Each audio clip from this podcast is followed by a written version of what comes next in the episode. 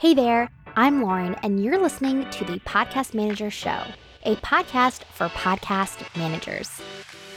Each week, we cover the technical and tactical aspects of running a profitable podcast manager business.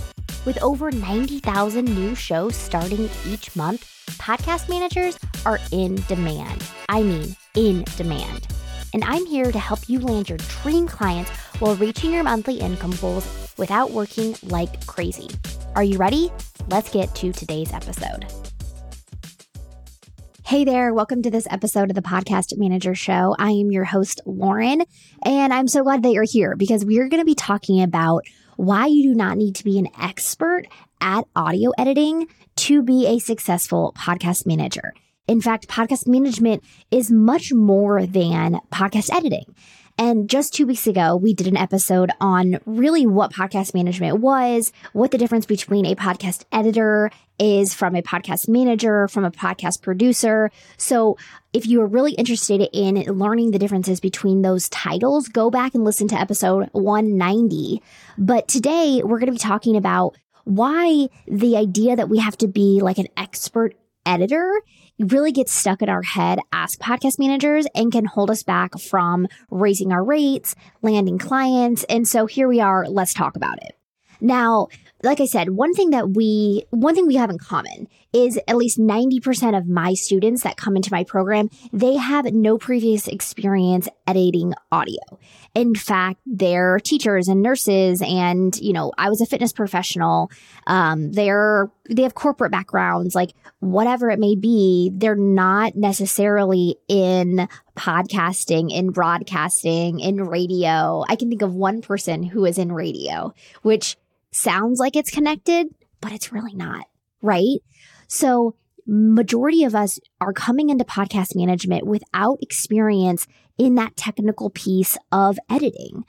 And so, coming from that place, you feel like you have to get really good at editing to be confident as a podcast manager. And while, yes, we definitely want our end product to be as good as possible, what I've learned from the past six years of seven years of being in the podcast industry is that clients are not looking for expert level audio.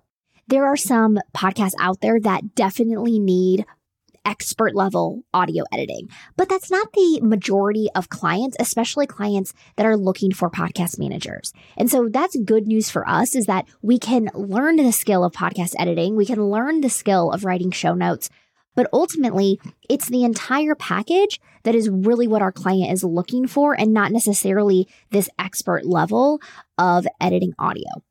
So, one thing that I want to talk about is that, okay, what do you do with that information, right? Okay, I don't have to be an expert, but am I good enough? Right? Are my skills good enough? And I think that, you know, I could tell you, like, yes, you are valuable. You are, yes, as a person, you are valuable. But we do want to be able to get a good idea of where our skills are and what improvements that we we want to make. And the simplest way of doing this is by getting feedback from someone, right? So inside the podcast manager program, we give you feedback when you submit your files to us. But if you're not in the program yet, then you can ask like even your friend to listen to audio. Now, if you're thinking like I don't have a client yet, I don't have audio, you can record yourself into Audacity. So audacityteam.org is a free a software that I recommend that you can use to edit audio on. So you can record yourself just talking about whatever into Audacity and then you can practice editing in Audacity. Like you could do that today. So go and test it out, see what you think. Because the other question I get on this topic is how do I know that I'm going to like to edit? If I've never done this before and I like the idea of managing a podcast. I like the behind the scenes aspect of it, but how do I know that I'm going to like to edit? You know, great question. To be honest, I didn't think that I would like to edit. I'm much more of like a high level thinker. Um, you know, I sometimes I pay attention to details, but sometimes I don't. Well, turns out when I once I started editing podcasts, I really fell in love with it. And that's what I hear from so many of my podcast management students is a lot of them really enjoy editing. And then, of course, like 10% don't want to edit at all. In fact, they they never edit. And so that's an option for you as well as a podcast manager is that you actually don't need to edit. I do think that you should include it into your packages, but two things can happen. So you can land clients who already have a podcast editor and they're really looking for a manager to do all of the other things. Again, we talked about all those tasks in episode 190, but that could be, you know, managing the workflow, writing show notes, scheduling things, uh, you know, finding guests, booking guests, you know, all of those types of things. So the manager can do that and they can have a separate editor. If that already exists for the client, that can be a good setup. But if the client is looking for everything, then you can have someone who is a podcast editor in your back pocket so that when you land clients, you can say, okay, this is my team, right? I'm a brand new, I'm brand new, but you can already have a team of you, the editor that you work with, plus you doing all the other tasks. So I would say that's probably 10% of the time that's happening, but it works great for those people. And if you already like are just not interested, you know, then it's best, a best, better service to the client for you to stay with the things that you really want to do and then have a podcast editor. Now, going back to getting feedback though. So you can edit an episode today, which is pretty exciting and then get some feedback just from anyone, right? That's a good place to start. Like ask a friend, then go into, you know, we have a free community on Facebook, the podcast manager mastermind. Go in there and say, Hey, is there anyone willing to listen to a clip? Right. Don't maybe don't send like a 20 minute example, but like a clip of my editing and give me feedback there's there's you know especially when you're new and you're you're looking to really connect and collaborate and you know help each other out that can be a really great way to get some early on feedback. And then once you are, you know, once your business is ready to ready to be set up and go, then you can start landing some clients to do some testimonial projects with where you get some formal feedback from potential, you know, these clients that you've worked with under an agreement that they'll give you a testimonial. So that way you are proving to yourself that, okay, you know, people, this is good. People think this is good enough because then to be honest, I find that a lot of us need that type of approval for our confidence to go to the next level. And it's so important to be confident as you to grow. I shouldn't say be confident, right? Because like many of us are not confident going into this. It's a new thing. But to, in order to grow your confidence, number one, you have to take action. And so this type of action is what builds that confidence and gets you to where you want to go.